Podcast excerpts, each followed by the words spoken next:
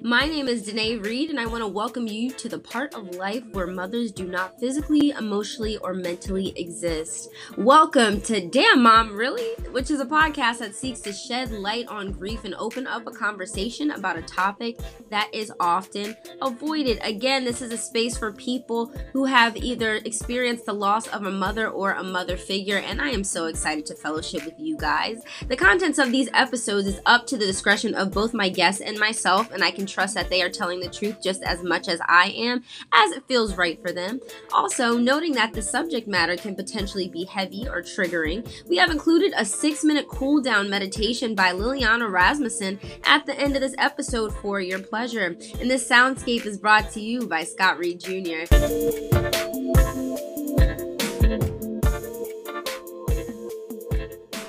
Hey y'all, it's Danae and I'm back with another episode of Damn Mom, Really? The show that nobody wants to be on, but everybody wants to listen to. And today is a special episode. All of my episodes are super special, but today is special because I actually had my guest, his sister came on a couple weeks ago, and it's the first time that I have siblings at two separate times. And so I'm really excited to hear about you guys' different perspectives and also talk about grief from like a man versus a woman standpoint. And of course, I remember Lexi's episode. And so so I'll be able to recall some of those things. And I'm just curious to know, you know, how you handle grief as a man and an older sibling. So there's a lot for us to get into. But without further ado, guys, my guest today is Andrew Jennings, brother of Alexis Lexi Jennings, who was on a couple weeks ago. So, Andrew, I'm going to give you the floor to talk a little bit about yourself. But first, before we get started, how are you doing today? I am all good. I am really excited to do this, to be honest with you. Um, yeah. My name's Andrew. I do have a younger sister and by trade, I am a store manager for CVS. Okay. Know, but let's get into it. Awesome, awesome. So, why are you really excited? I'm curious to know, you know, because people mm. come to it with like excitement, they're kind of scared, they're happy, like a couple different things. But I think you're the first person who's like, I'm really excited to be here in their intro. So, I would love to hear why. I, I would say the reason why that I'm excited is because you know, at first you want to talk about everything but your mom and but your trauma and all that.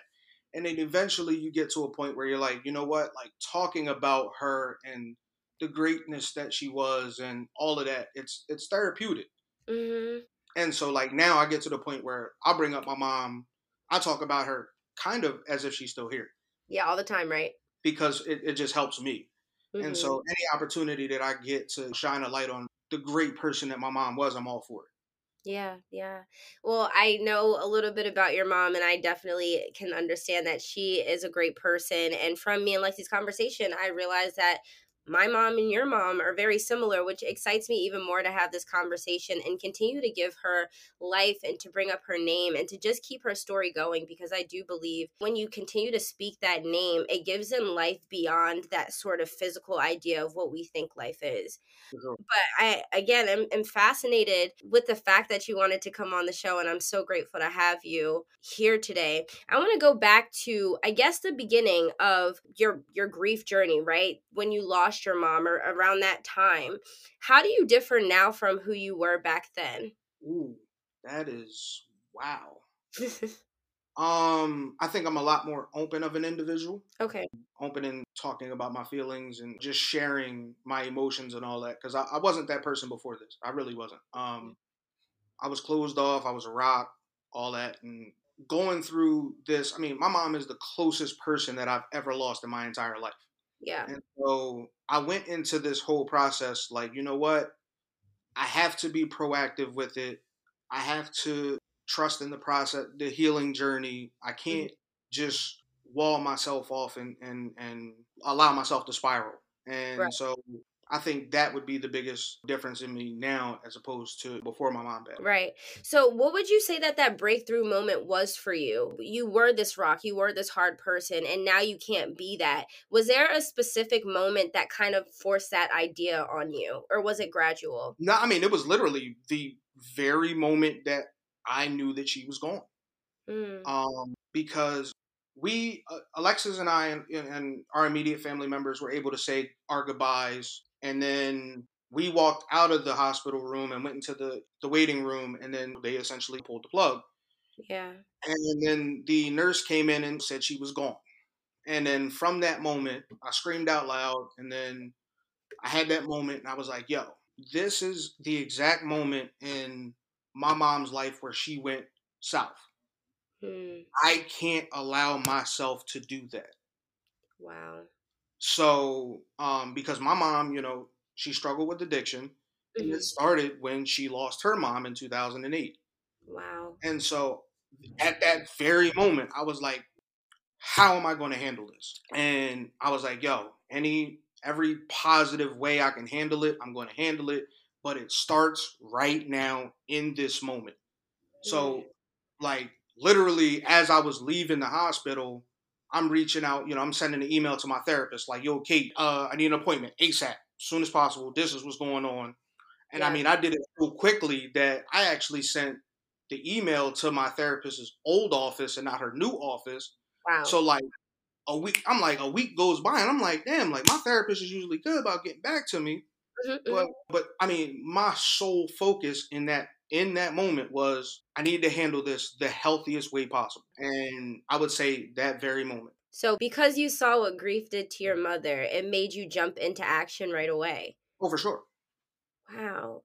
for sure. So, I guess I'm I'm curious to know a little bit more about her in that regard too then, and your relationship with her and your perception of her because she is a person who was grieving so heavily for a lot of your life, right? What was that Mhm. experience like for you growing up seeing grief from a front row seat, from the lens I guess of somebody else? Um, it was difficult because I'm a I'm a person that loves to help other people, Mhm. and there wasn't anything I could do for my mom at that with that. It, it wasn't because you can love a person out loud, you can be there for them, do everything to try to let them know that they're loved, but if they're turned off and they're not listening to any of that, it just falls. And I mean, it, it was difficult. Um, I don't, I don't think I, I know now that there's nothing I could have done to help her, Mm. and everything that I did do was the best that I could have done. Yeah. Um, but I mean, I and I take solace in that. Yeah, and you should 100% be proud of yourself for even trying, you know, because I think as kids, especially when we have these parents who dote on us and they love us and they they put so much into us, it's easy to kind of take for granted that relationship that you have with them or it's very much a me mindset, me at the focus, me at the center and you're not necessarily thinking about the way that your parents were hurting. And I think that's really common, right? uh, I have my own instances. My mom, thankfully, never lost her parents. My grandparents are still here.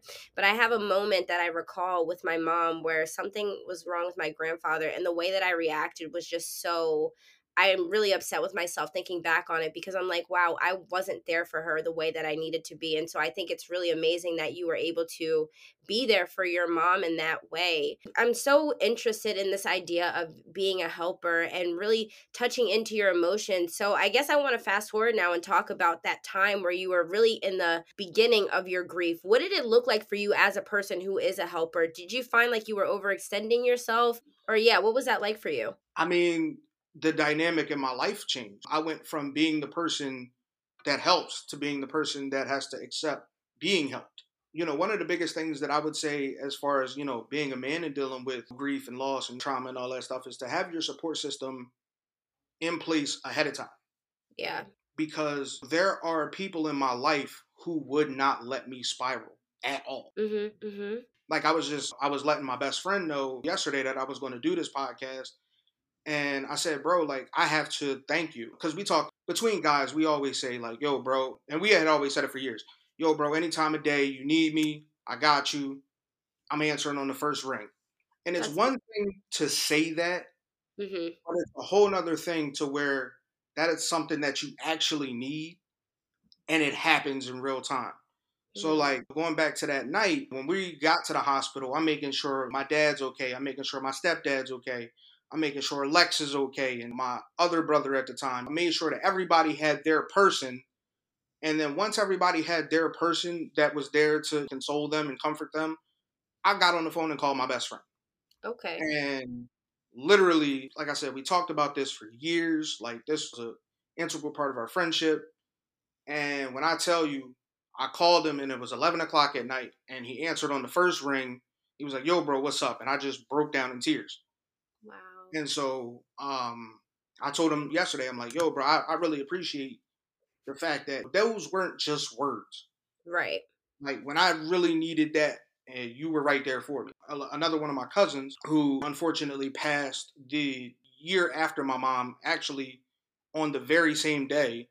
Wow. Uh, he was one of the first people that next morning to call me and to not necessarily look to start their own grieving process mm-hmm. because a lot of the phone calls I got that first day was everybody calling me to kind of see if everything was real, if it was true, and then and I say it essentially to start their own grieving process. Like my mm-hmm. cousin Dejar, he was like, "Yo, bro, like Facetime me. I need to see if you're all right."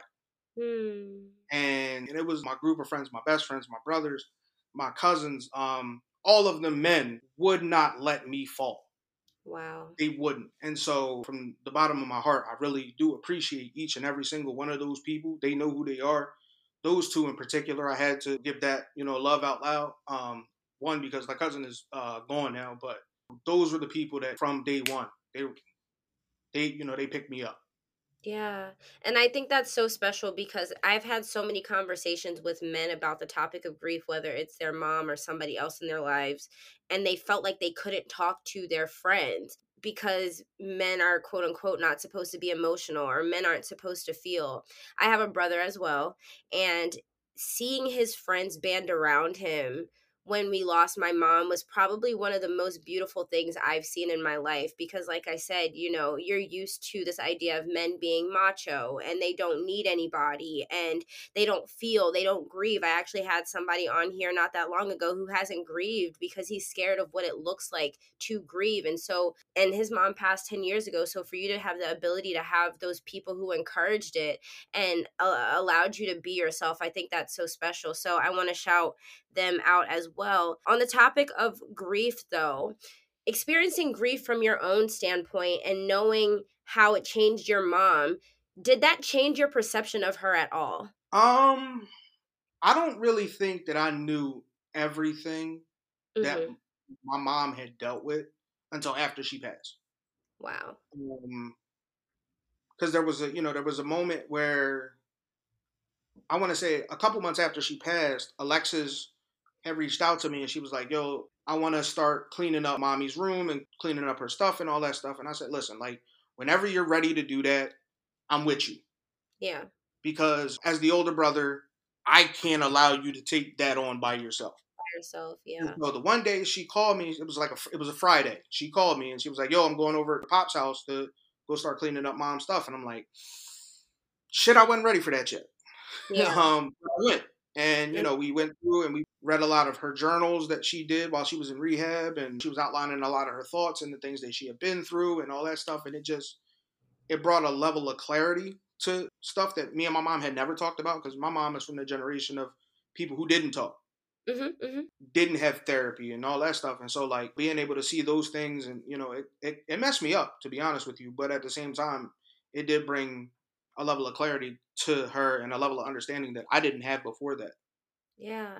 And so, with that understanding, what do you do going forward? Do you build your own sort of new ideas about your mom? Do you continue that relationship? Does that spark your interest in other areas? Like, how did finding out that information about her change your path, if it um, did? So, again, you know, I lost my mom due to addiction. And so, it gave, it allowed me to give her grace that I had not given her while she was alive. Hmm um, it allowed me to uh, understand that she was more than just the person that I knew. And so, I mean, I think, yeah, I would say that just being able to give her grace that I, I wasn't able to give her when she was alive. Yeah, yeah.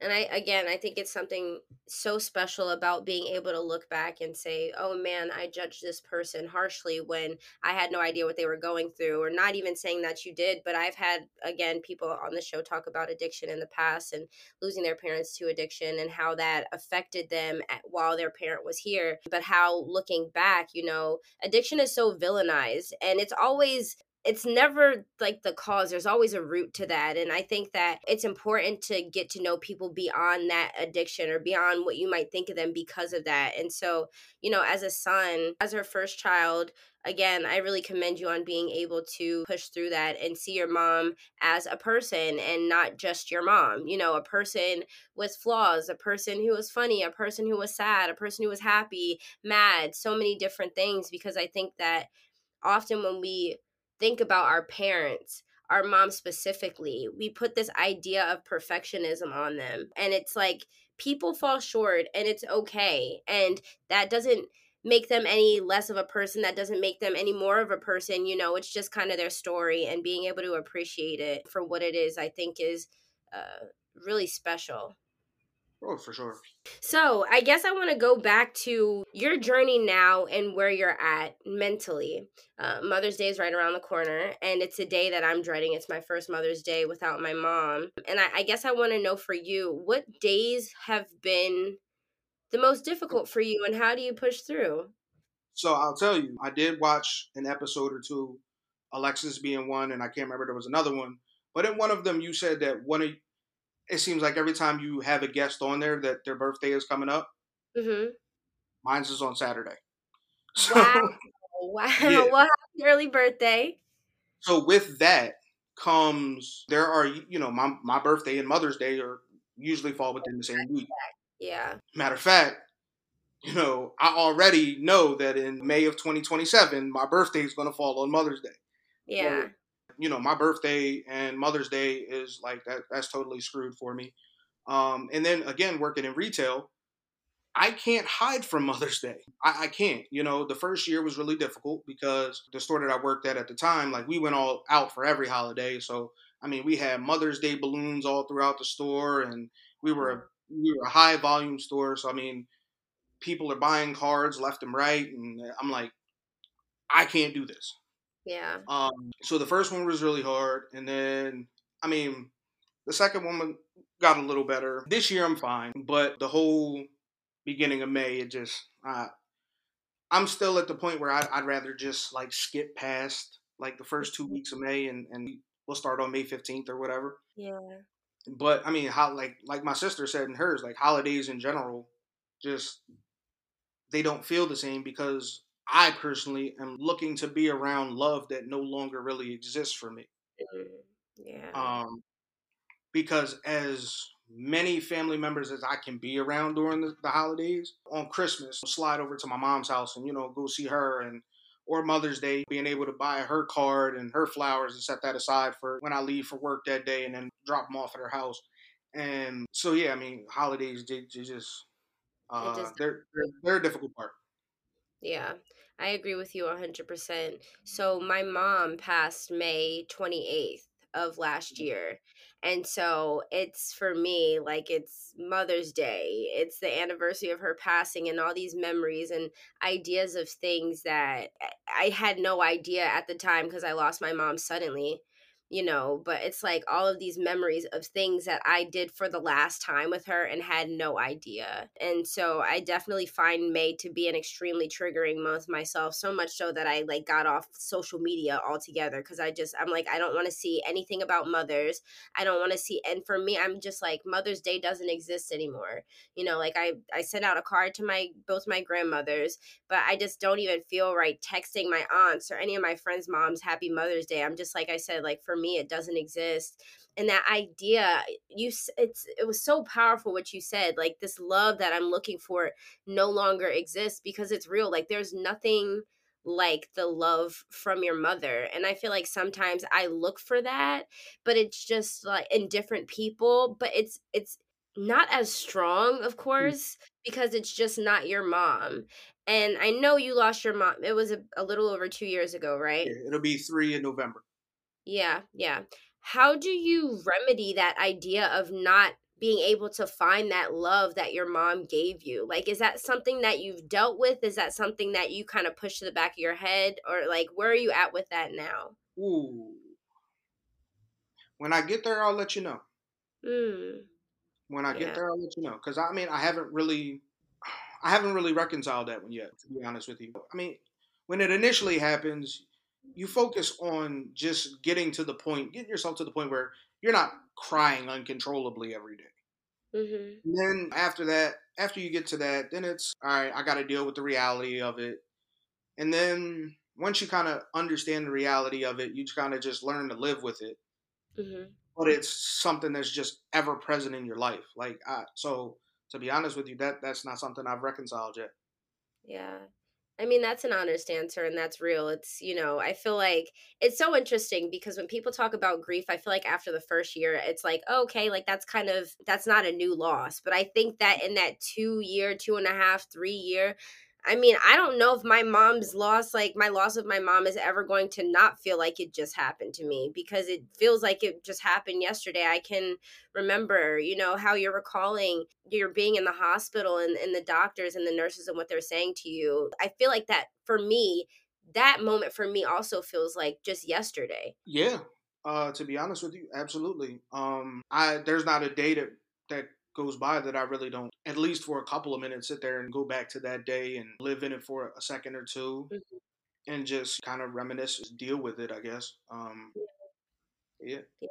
I also want to talk about the fact that when people view grief of a loved one, like a lost loved one, they're always kind of thinking about grief as this like fixed idea. It's like, oh, you're upset because you lost your mom, which is valid, but there's also trauma on top of that too. You know, there's trauma associated with doctors telling you that your mom has passed. There's trauma associated with the passing itself. There's trauma dealing with what happened after. And I think it's amazing that you sought therapy so soon.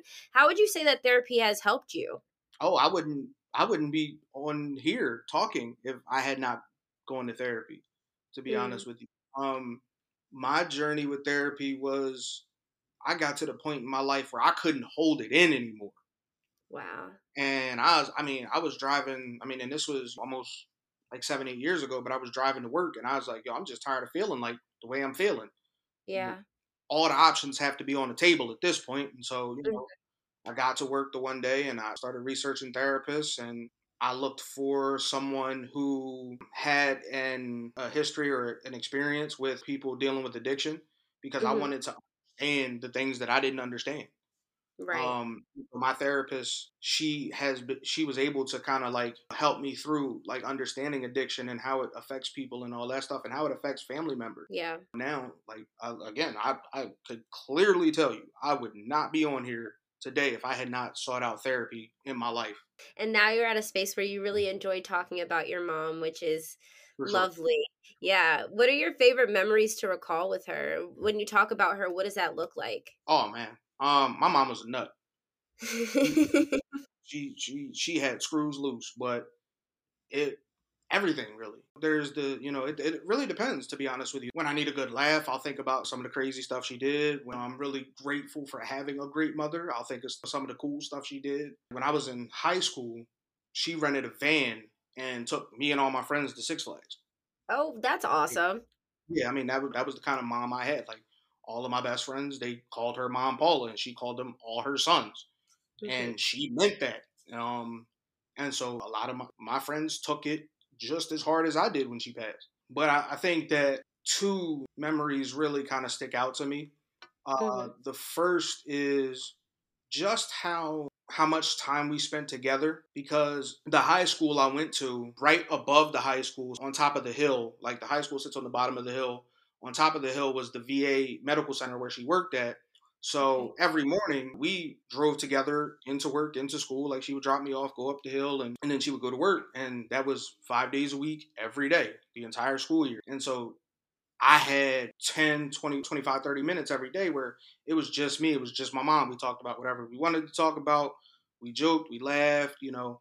Uh, we were both running, always running late. And so when I really want to sit there, you know, sit back and think about the fond memories, it's really that one. Just being able to spend that 25, 30 minutes and, you know, a day in the morning, in the afternoon with her going to work, whatever.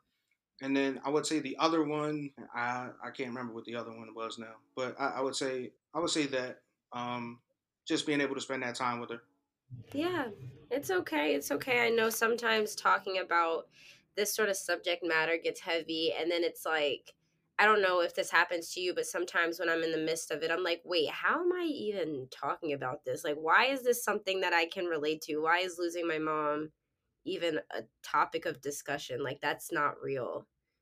Yeah, I mean, it's difficult. Um, and because we, I, I would, I would honestly say, like, we're not, we're in that age range where we're either starting to lose our parents or that's something that isn't really happening for a couple of years. You know what I mean? But I do have friends that have lost their mothers. Um, and you know, at one point, like uh, shortly after my mom died, I want to say a couple months after my mom died, like maybe four or five. One of my best friends, Shelby, she lost her mom, and I had to turn around and use that fresh uh, life experience to kind of give her advice. Um, yeah. yeah, I mean, it, it's mm. tough. Yeah, yeah. How would you describe the heaviness of the feelings that you mentioned earlier? Like what what did that feel like if you could explain it? So, when I started to really deal with the depression, of course, you know, it stemmed from my mom. And so, when I first moved out, out of her house, like I, I, I did it for my own mental health because I was like, her addiction is starting to get really, really bad and it's really, really affected me. So, I need to move out for my own mental health. And Whereas that did help in a way, it also hurt in a way because then I wasn't there to pick her up. Hmm. Then I wasn't there to be her support system and be the person that she needed. And when you're not there, the only thing that's running in your mind is the absolute worst thing that could be happening where she is. And so that anxiety, that stress led to a depression. And that's what I was dealing with at the time. And you try to hold it in, you try to deal with it, you try to, you know, say, all right, like she's cool, she's good, everything's okay. And you just, the more the days went by, it was like, okay, it, it started to weigh heavy. Mm. Um, and then that's when I reached out and got the help that I needed. Do you think that initially, when you were starting to show signs of depression, do you think you knew that's what it was? No, not at all because I, I, had never really been a person that dealt with like mental health like that beforehand. Um, or if I did, I was I was also the type of person that said, you know what, I'll deal with it. Like everybody got problems. Yeah. So nah, I, I didn't at all. It wasn't until I got to the point where if I wasn't at work, I was laying in my bed, or I have a class, I ain't going to class today. Mm-hmm. Um, it wasn't until I got to those points where I, the only thing that I could really get myself up emotionally for was to go to work, and that was only because I had to. You had to make money. I was like, all right, like if I if if this ain't depression, I don't know what is. I think the reason I asked that question is because I think that depression and grief are two things that I'm, I'm really fascinated by because I, I didn't really understand what that looked like before losing my mom. So in my head, depression looked like something that I wasn't experiencing. It looked like you know, drawing the curtains closed and, and never getting out of bed, kind of what you were describing, and just being kind of on the brink of wanting to unalive myself. Like that's what depression looked like. And I didn't see that for myself. And so it was really hard for me to accept that that's where I was. And again, you know, we're talking about really heavy feelings that you would you would assume that you could kind of understand what they felt like beforehand or or what that looks like and then you're in it and you're like oh wow i didn't know anything about what this world that i now live in was going to look like and now what do i do with that? And you have to pull yourself up and again it sounds like you have a really great family atmosphere and i know um, you have your sister which i think is really special. I want to talk a little bit about selfishness and grief. Did you ever feel selfish about your grief or that you felt like you were the only person going through it or that your feelings were the only ones that mattered um yes in other relationships Okay. Um, not necessarily with Alexis, but with other okay. relationships, sure. Yeah, um, yeah. It was difficult for me to kind of care about anything outside of that. Hmm. Yeah, I, I, would say that I couldn't discard Alexis's feelings because I, I knew that you know, hey, we're we lost same person, so same person. I know yeah. I know everything I'm feeling. You probably feeling the exact same thing, but hmm. anybody else outside of that, outside of my family, um, and the people who really like lost my mom, yeah, I didn't care about your feelings at all. To be honest, it, yeah, it was hard. It, it, was hard. It was hard to live outside of that. Mm. And it seems in those moments, especially that nobody outside of that bubble really matters. It's like I don't care if I hurt your feelings because I'm going through what I'm going through right now and I mean, if you're in my way, you're in my way. And I think I've had to kind of override that for myself and be really cognizant of the things that I say and the things that I do. And yeah, I felt very selfish in my grief. I, again, like I said, my brother, I think that it's funny you say, like, oh, we lost the same person because that's what I say all the time. Like, me and my brother lost the same person the same way, and nobody knows how he feels better than I do. And I think it's awesome that you were able to have Lexi to kind of balance you out and to have conversations with because it's a hard thing. And I can't imagine not having a sibling to experience this with? Um, I will honestly say, me being, I'm four years older than Alexis. Um, okay. And so, like, I'm the older brother in every every sense of the word. but I can't think of a uh, another person. I can't think of any other person who's helped me through this entire process mm. more than she has. Because just sometimes, especially as men, sometimes you don't want to talk, but just listening is kind of like talking like being a part of the conversation without saying it is helpful. Um, and so sometimes, you know, early on, you're like, I would just listen to her talk, and it would be just as therapeutic as if I talk, because it would, if I'm not saying anything, I'm at least acknowledging the fact that there is another person on this earth that knows exactly what I'm going through right now. Right. And so, yeah, I, I, I can't stress enough how how important it. I I don't I don't know how I would have gotten through it without having a sibling. Yeah. I, I agree with you completely. I think with me not having my brother, I don't know if I would be here. Like to be quite frank, if it wasn't for the relationship I have with my brother and being able to kind of talk about those things. And my brother is very much like he like you know it's kind of like I mean like I'm good, I'm good. I'm like okay, you know, but he listens to me and we have those moments and I definitely know that he's like a huge part of the reason I'm still here. So shout out to siblings. Oh, wow. I, and I, I agree wholeheartedly. Alexis gave me a lot to live for in those moments. She really, really did. Because there was a point I was like, man, screw it. Like, yeah. the I mean, the person that would make the biggest fuss about me passing is mm-hmm. gone. Is gone. So I mean, like, and I mean, really, to be honest with you, like, uh, my mom was always that way. I mean, I was a mama's boy. I was her 1st mm-hmm. child. So like yeah. he made a fret over me. And so, you know, with her being gone, I was like, dog, like it's not to say that other people wouldn't care if I was gone, but the person who would make the biggest fret about it is gone. So it's like, all right, like if I'm here, I'm here. If I'm not, I'm not. Like and it was having that purpose of yo, like you still got to hold down your little sister. That's why I'm still here. Yeah.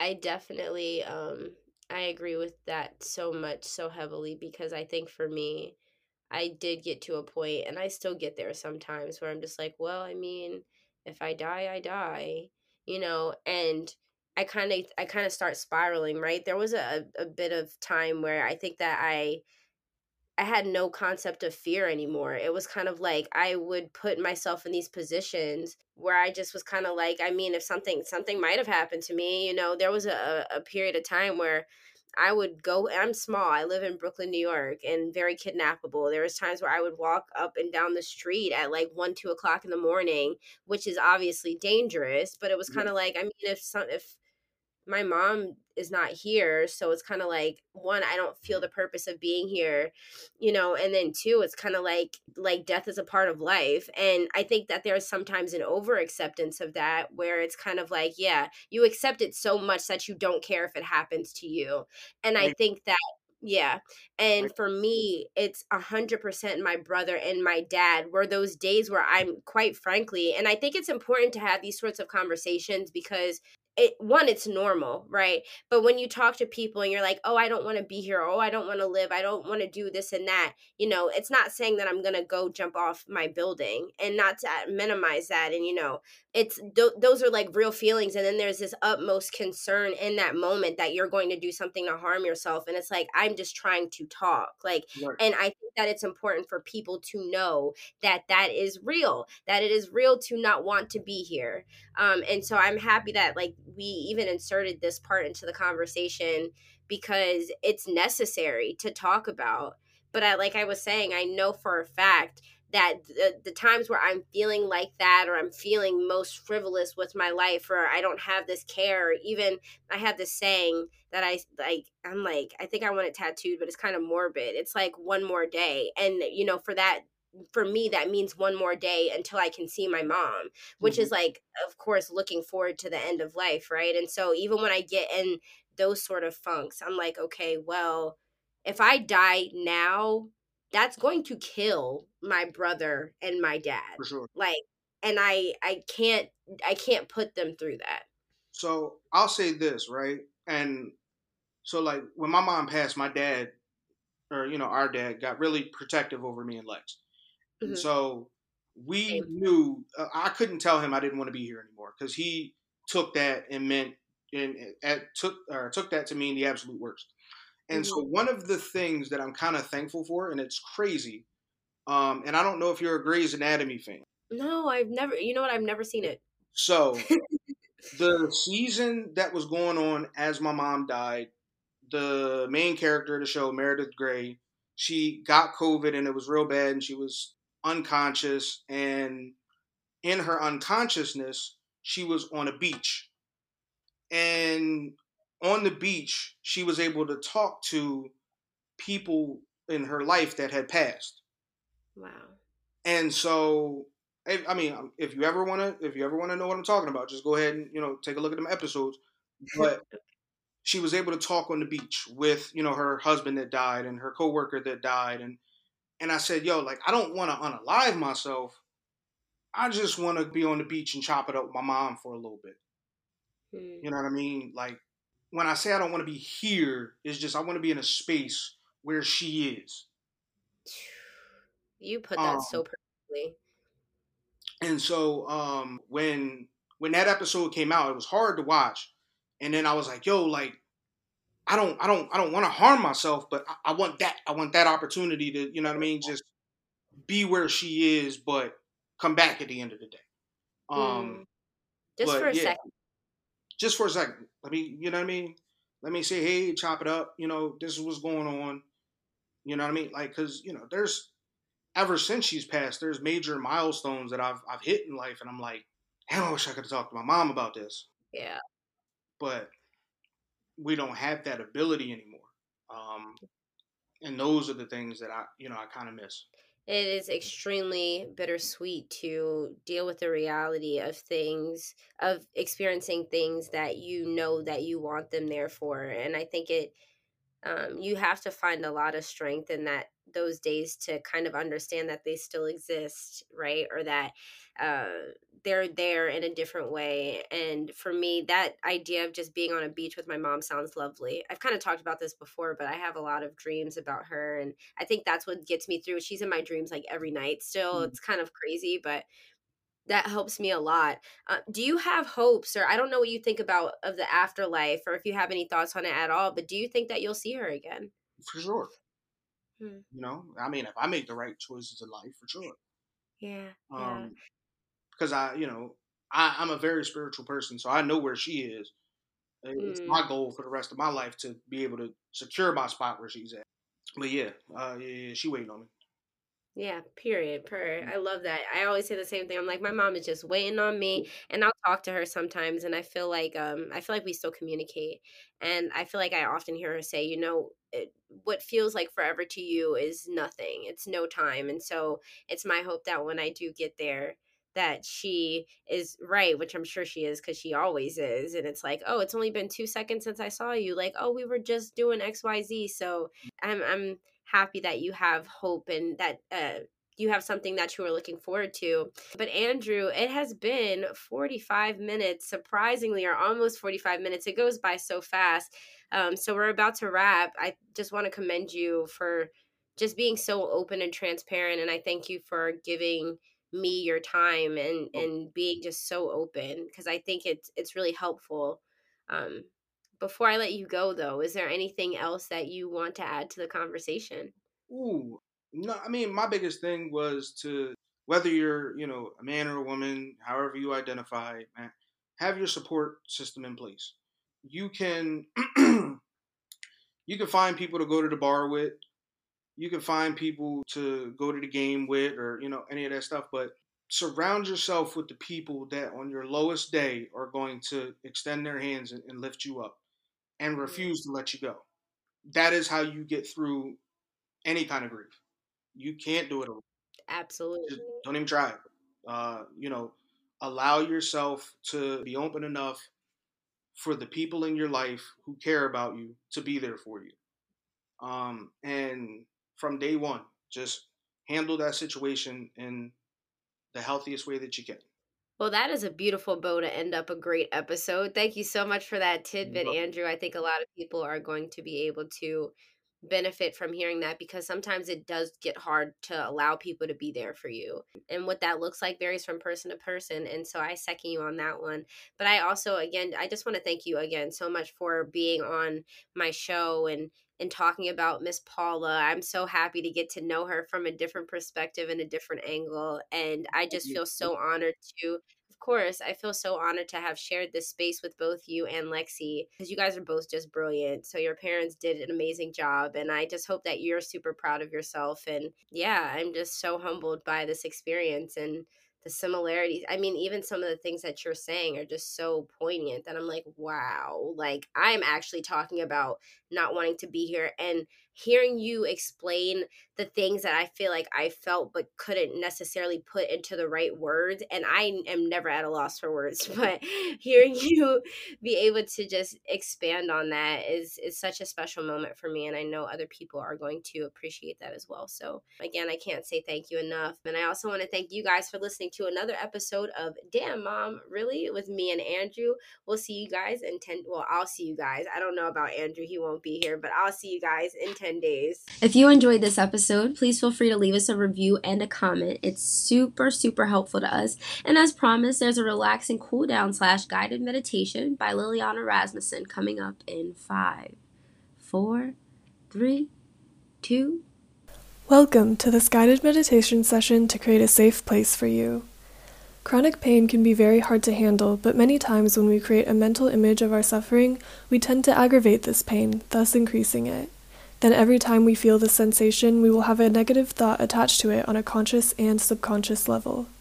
So, what this meditation will teach you are techniques to change the mental image that has been created from this pain, and instead implement a peaceful association with pleasant visualizations that create a warmer bonding between you and your body's sensations. This allows you to accept and allow instead of fight and push away. Make sure you're in a very comfortable position. Sit down or lay down if that feels good for you, however, you need to position yourself so that none of your muscles are activated or tense.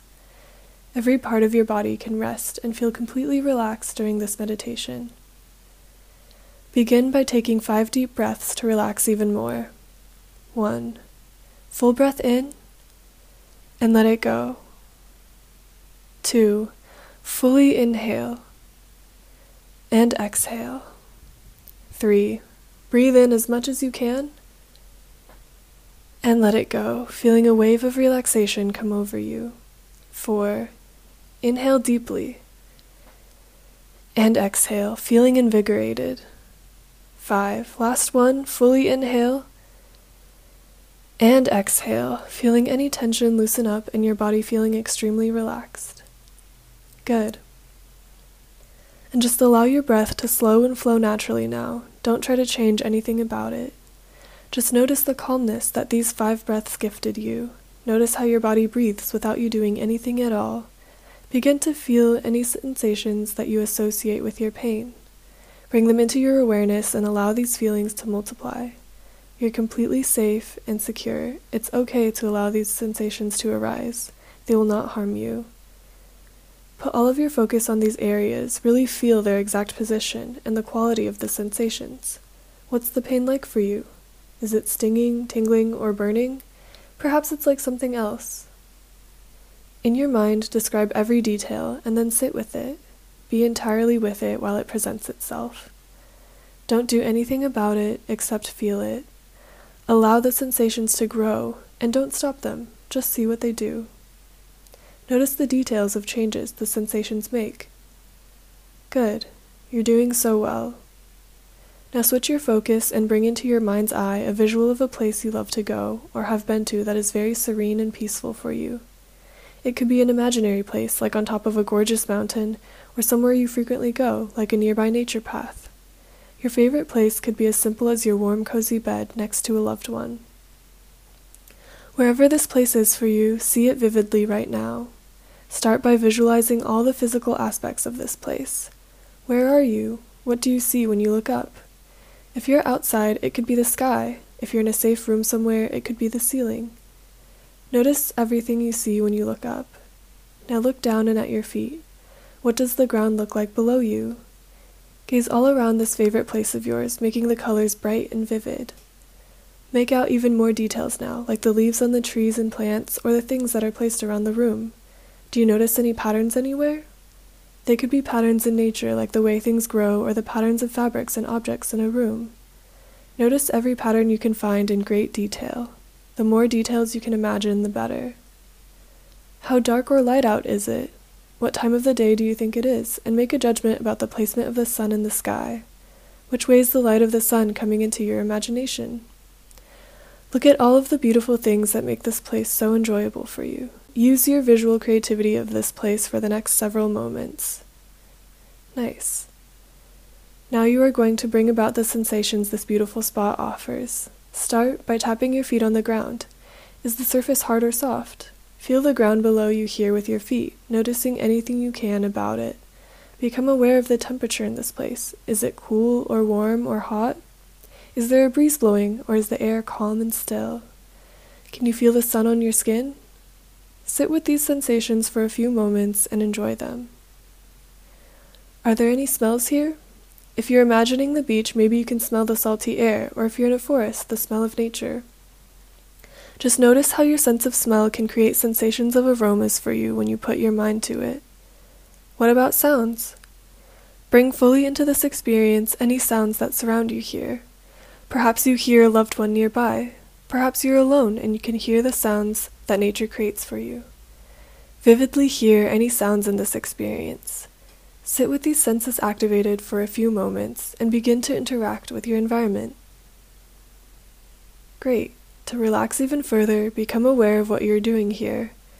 Are you sitting down and relaxing or walking around and exploring? Are you doing exactly what you love and want to do? See yourself being completely relaxed and happy here. There's no need to do anything here but relax and enjoy it. Be assured that this place is always here for you to keep you safe if you need to flee from pain. Take another slow and deep breath in, and as you exhale, you feel at complete peace with yourself and all the sensations in your body. As I speak these words to you, you are changing the mental images associated with your pain. Whenever you feel overwhelmed by the sensations in your body, repeat this exercise to accept the pain and change the thoughts associated with it. When you use this technique, you will stop the pain from becoming aggravated and growing stronger. When you vividly visualize a safe and peaceful place in moments of distress, you are slowing down your pulse and blood pressure, creating a peaceful and strong connection to your body and mind. Allow yourself to slowly become aware of your surroundings, and whenever you're ready, open your eyes, ready to go about your day peacefully.